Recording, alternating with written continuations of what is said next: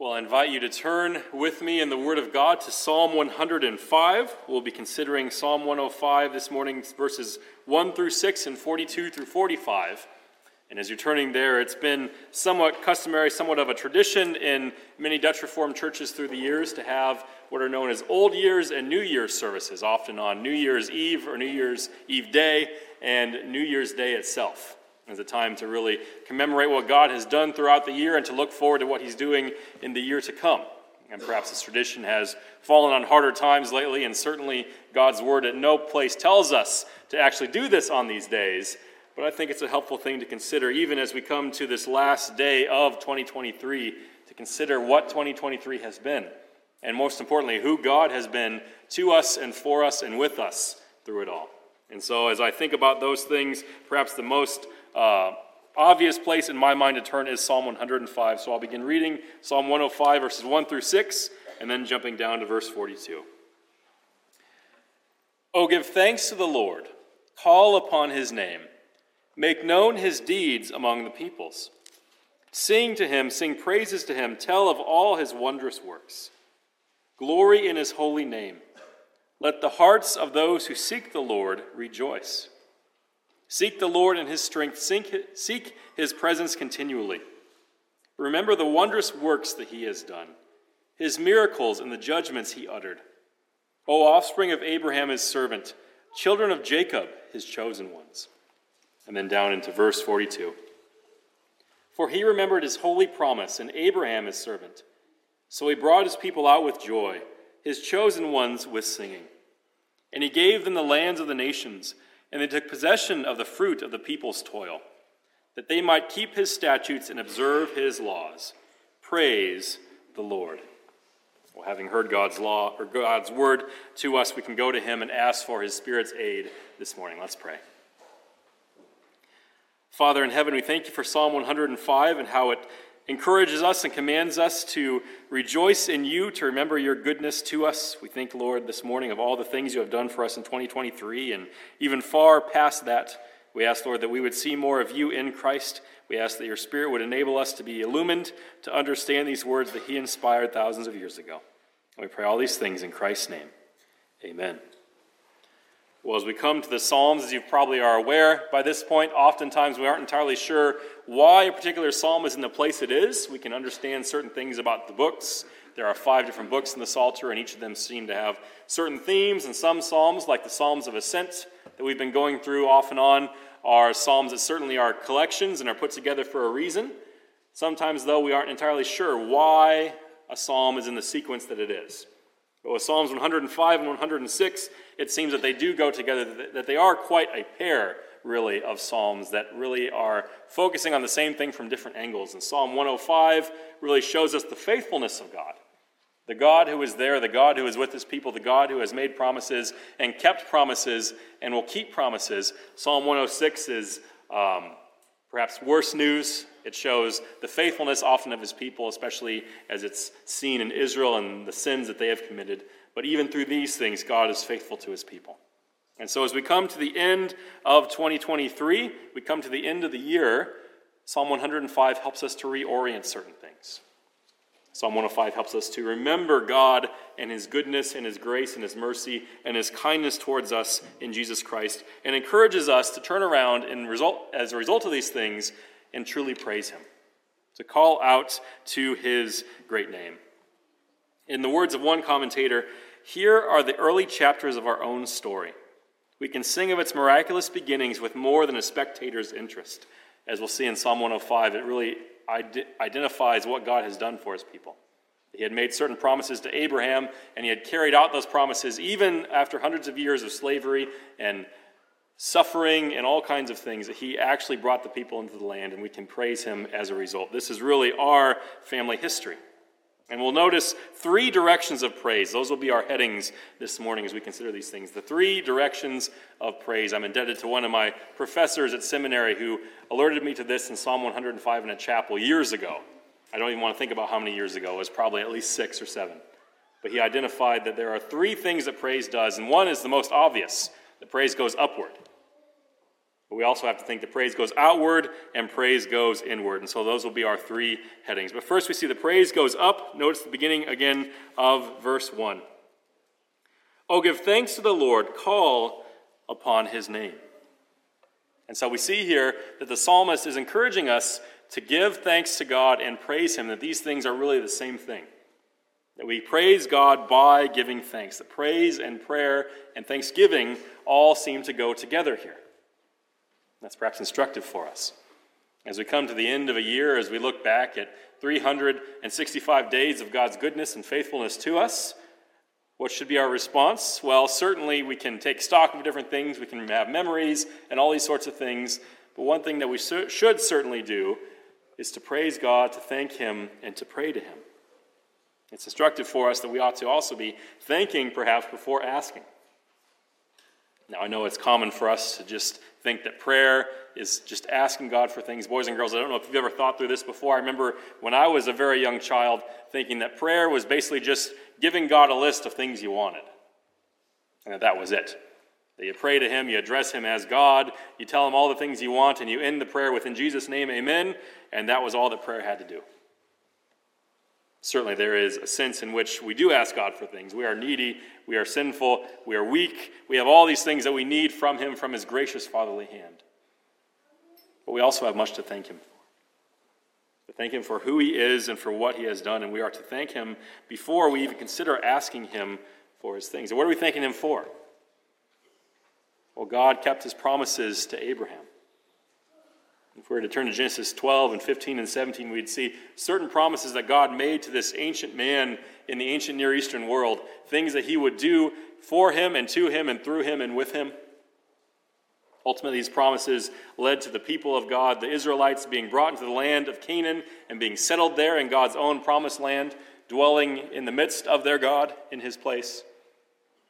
And of course, we know today, as New Testament believers, that these promises ultimately found their fulfillment in Jesus Christ. And so we can thank him for these things. God had kept his promise to Abraham, even though there were hundreds of years of slavery to come after he made these promises. Even though there was much suffering, and I'm sure doubt and forgetfulness and sinfulness on the part of his people as well, God was faithful to his promise. And he'll keep his promises to us as well. That can be a great encouragement and comfort to us that Yahweh, the Lord God, redeems us. He keeps his promises to us. He is faithful to us and we worship him as a result. We thank him and we praise him and we pray to him. So we praise him by giving thanks. We also praise him by calling upon his name. We see that there in the first verse. Okay, thanks to the Lord, call upon his name. To call upon his name is really another way of, in some sense, giving him a prayer of praying to Him, of speaking to Him directly, of praising Him for what He has done. To call upon the name of the Lord is to acknowledge that He is the Lord, to acknowledge who you are as the creature, someone who is dependent upon Him, and to praise Him for who He is and to ask Him for certain things that you need. That's all those sorts of things that kind of fall under the umbrella of calling on the name of the Lord in these sorts of contexts. We are to call on the name of the Lord because of who He is and what He has done. That our thanksgiving and our praise ought to be motivators for prayer. As we come to see what God has truly done for us in Christ, all his faithfulness to us in even this past year, as we have been faithless to him in many ways, that we are to be thankful. That we are to praise him for his goodness. And we are to be motivated by these things to pray to him because we are praying to this God.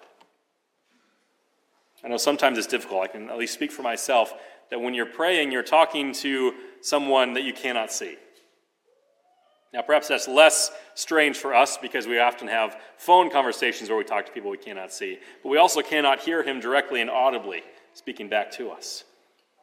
I know sometimes my mind can wander or I can become tired, particularly if I'm doing my prayer late at night, because there's nothing really to keep my focus there as I'm used to it with my senses. Sometimes I can begin to forget perhaps you can too, which God I am praying to. But it is to this God that we are praying. To the one who created all things, to the one who made great and precious promises, and to the one who keeps them. We are praying to him, and that ought to give us motivation to pray even more. And really, as we consider this, as we consider what God has given to us. We consider the blessings from his fatherly hand. One way that we praise him is by coming back and seeking more. Now, that might seem somewhat strange to us, might seem somewhat ungrateful. I'm not saying it in an ungrateful way. But to give thanks to God and to praise Him and to seek more from His hand is really to acknowledge that He is the one who has given us these things in the first place. That all these things come from Him, that all good things come to us from our Father in heaven. To seek after them is actually to do what He would have us to do, to show gratitude for His past faithfulness by coming back for more. And so we praise God by calling upon his name. And what is the reason for this praise? Well, the middle of Psalm 105 records the reason. And we didn't read these verses from verses 7 through verse 41. If you were to read that this afternoon, you would see that there is a record here of who God is through what God has done. That's often how God reveals himself. He reveals himself as gracious by doing gracious things. He reveals himself as just by doing great, doing just things and giving just words and all those sorts of things. That through what he does and what he says, he reveals who he is.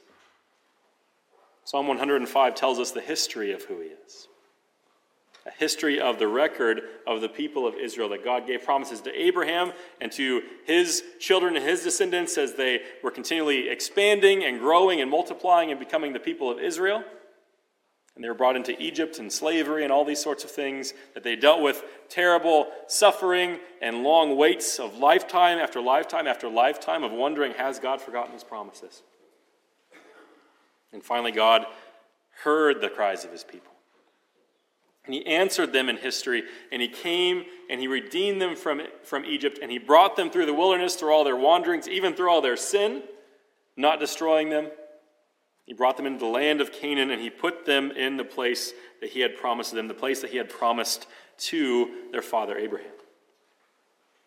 And this is the reason why the psalmist is calling out for praise. Why he's telling us to be thankful and to praise God and to call upon his name in prayer, because this is the God with which we have to do.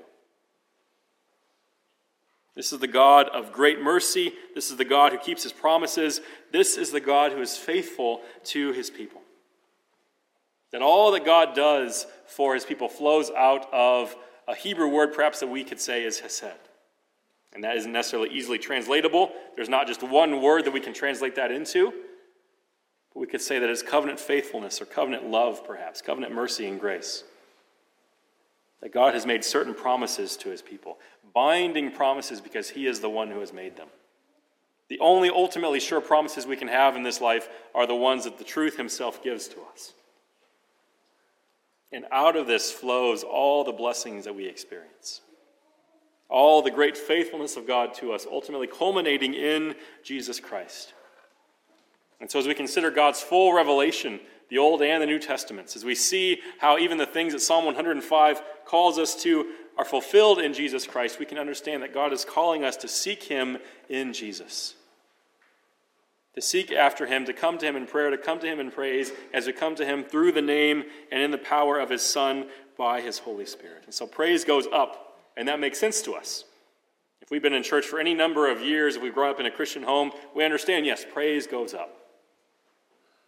But there are other directions as well. And so our second heading this morning is praise goes out. Notice with me again the end of verse 1. Make known his deeds among the peoples. Sing to him, sing praises to him, tell of all his wondrous works. Glory in his holy name.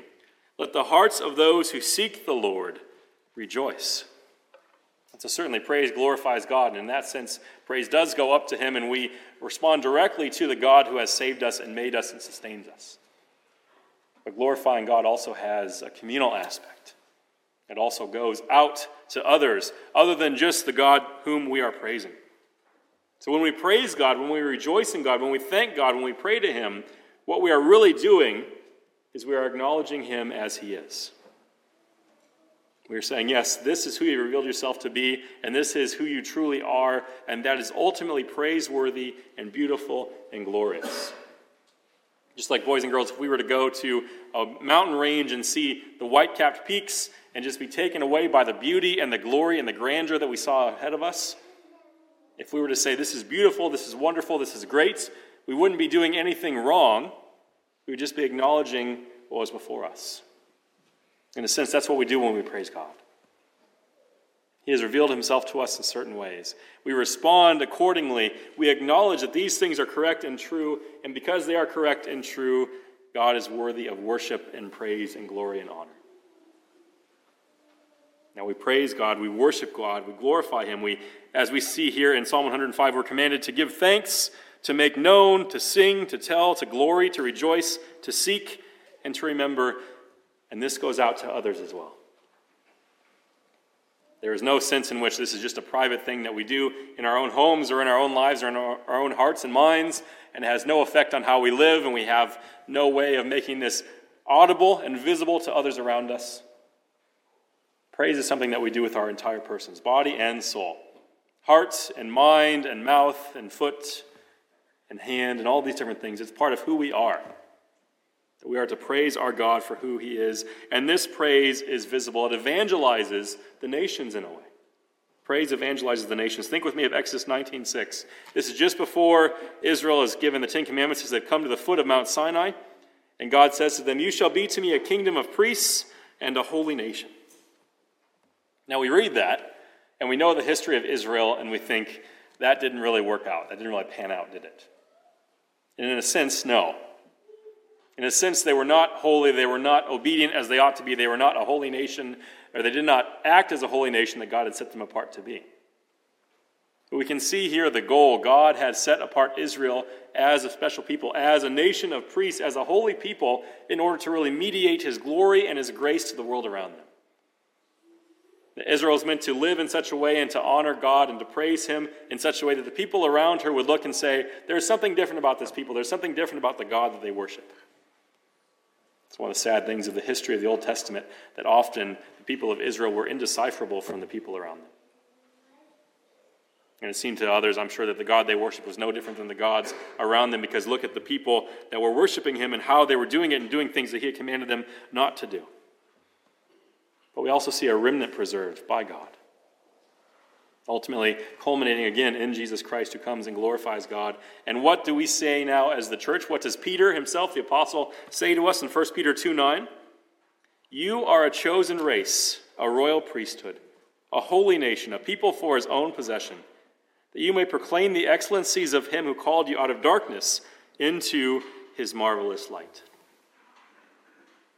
As a church, as the people of God, we are called to many different things. But this is one of the foundational things. We are called to be the same as Israel was called to be a nation of priests, a holy nation essentially, a people for God's own possession to declare his marvelous excellencies to the world around us. And we do this often through praising him. You'll note that whenever there is a priest or a priestly function in the Old Testament, the goal is not that you see more of the priest.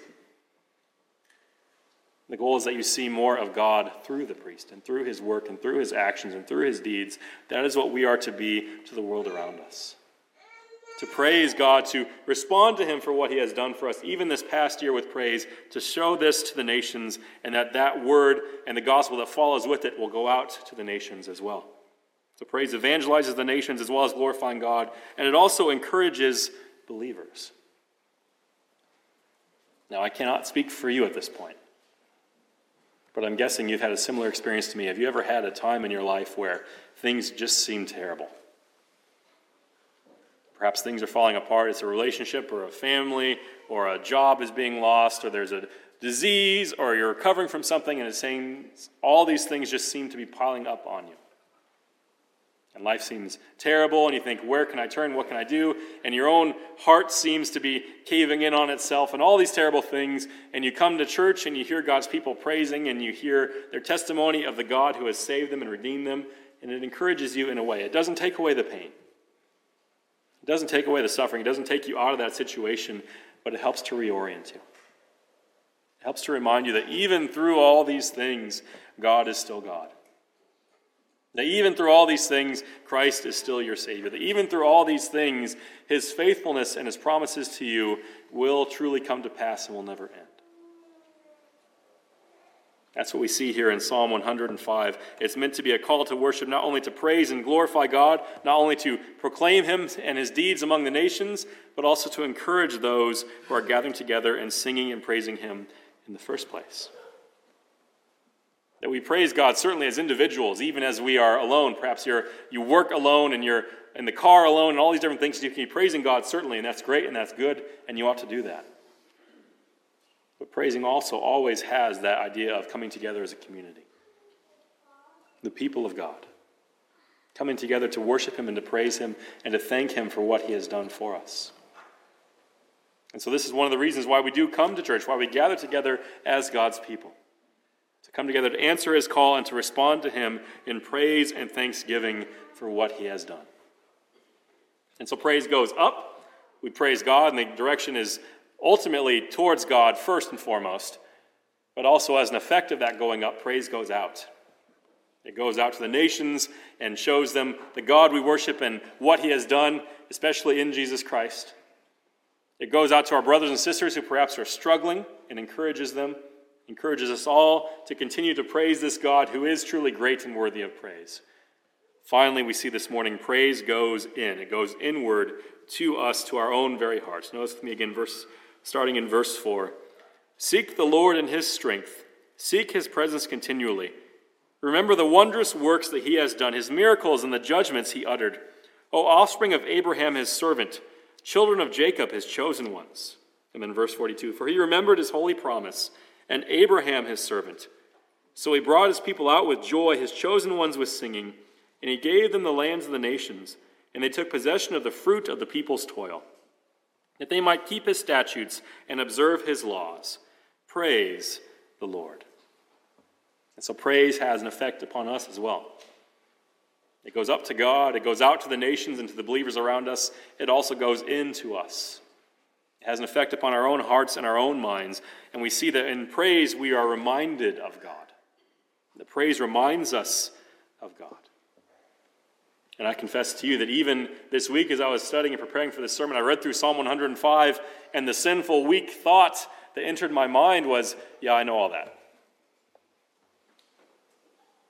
Do you ever think things like that? You read God's word.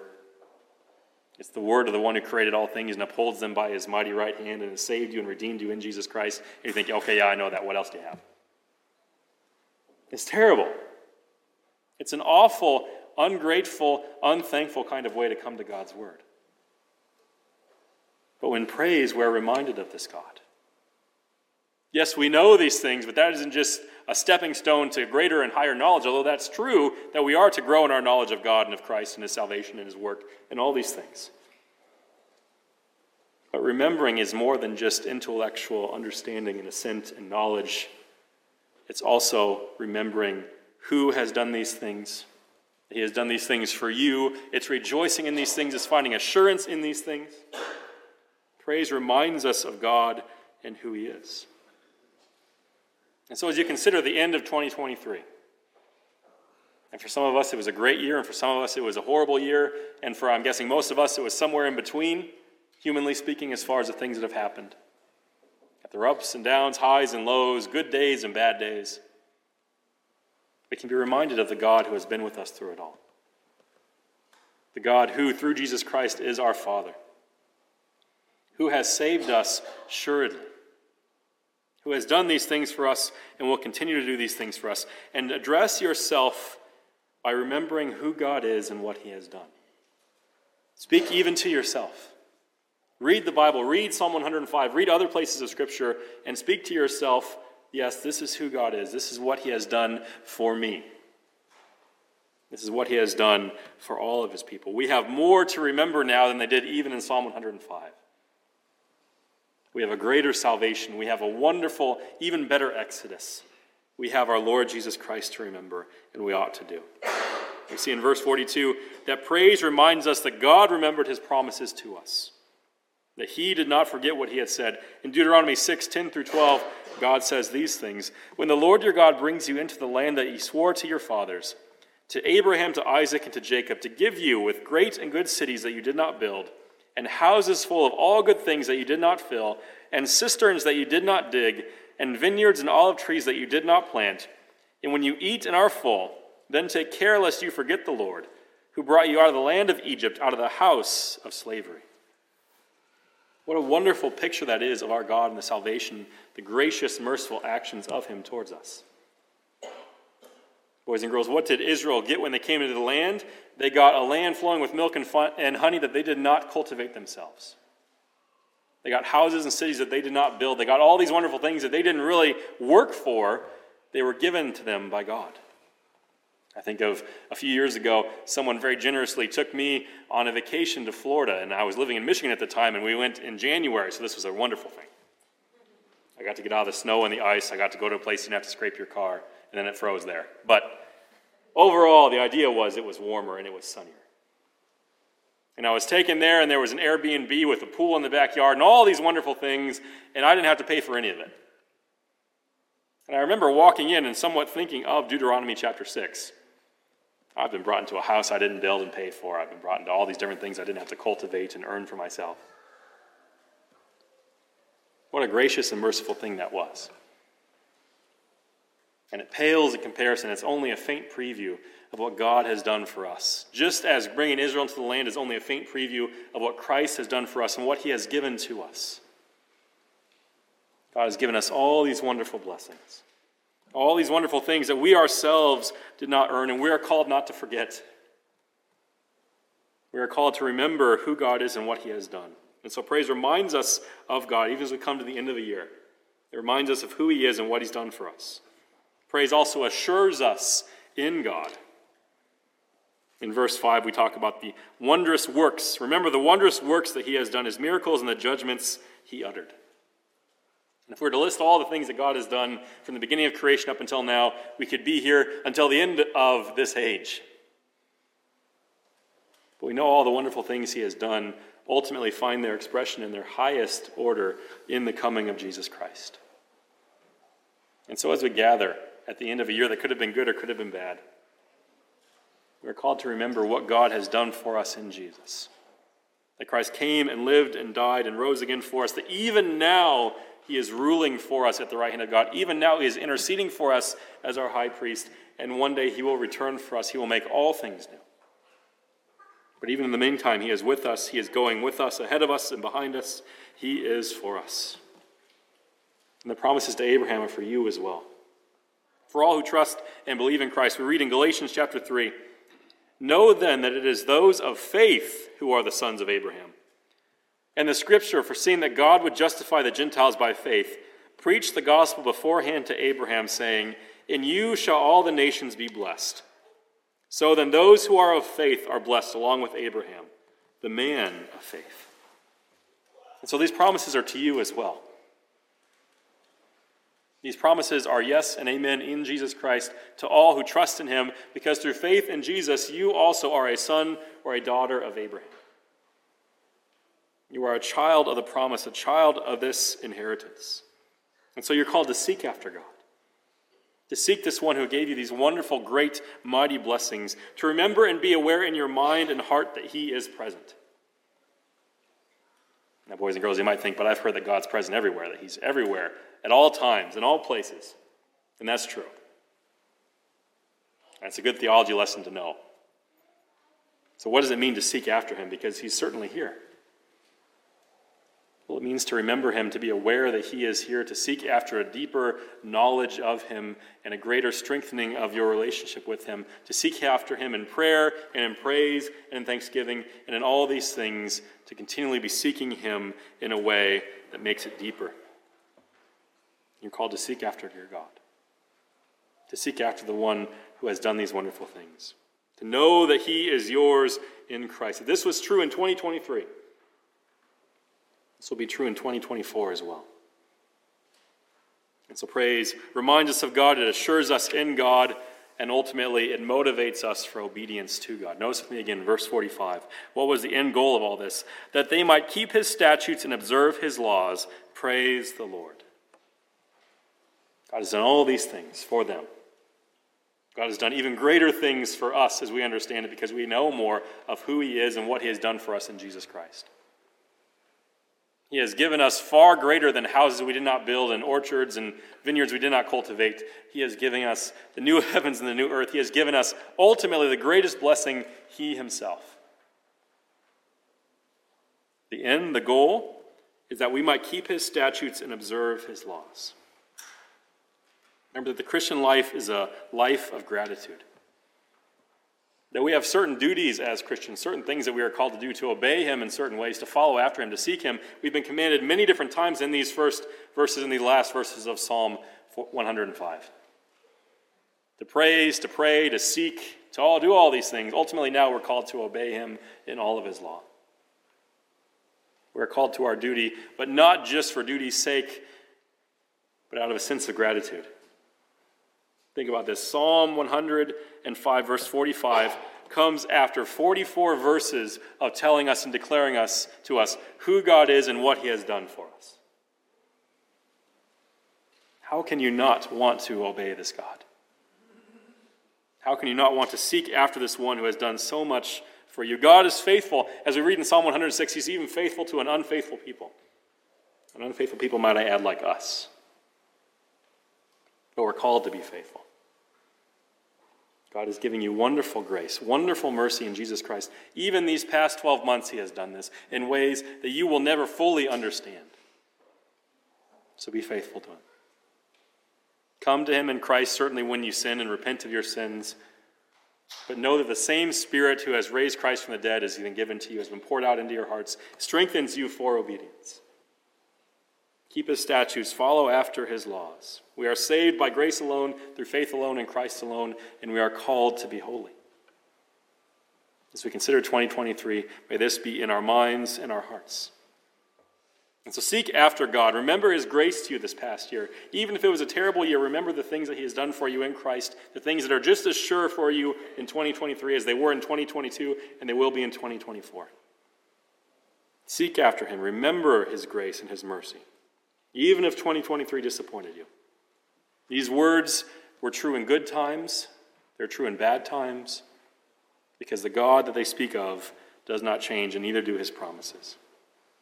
And keep in mind as we come to the end of this year, as we dwell with God and worship him for all eternity, we'll be praising him for a lot of different things, but part of what we'll be praising him for are the things that he has done in this past year. Let's begin even now. Let's pray. Father in heaven, we thank you for your unchanging goodness and kindness and love and grace and mercy to us in Jesus Christ. We thank you that we can be called to praise and to know why. To know the one whom we are praising is the one who has created all things, sustained all things, and ultimately redeemed us. We pray that as we come to the end of this year, that your Spirit would remind us of the things you have done and who you are for us, even in this past year, even in these past 12 months. We ask that we begin to praise you for the things you did this year, now, even as we know we will continue forever. We pray these things in Christ's name. Amen.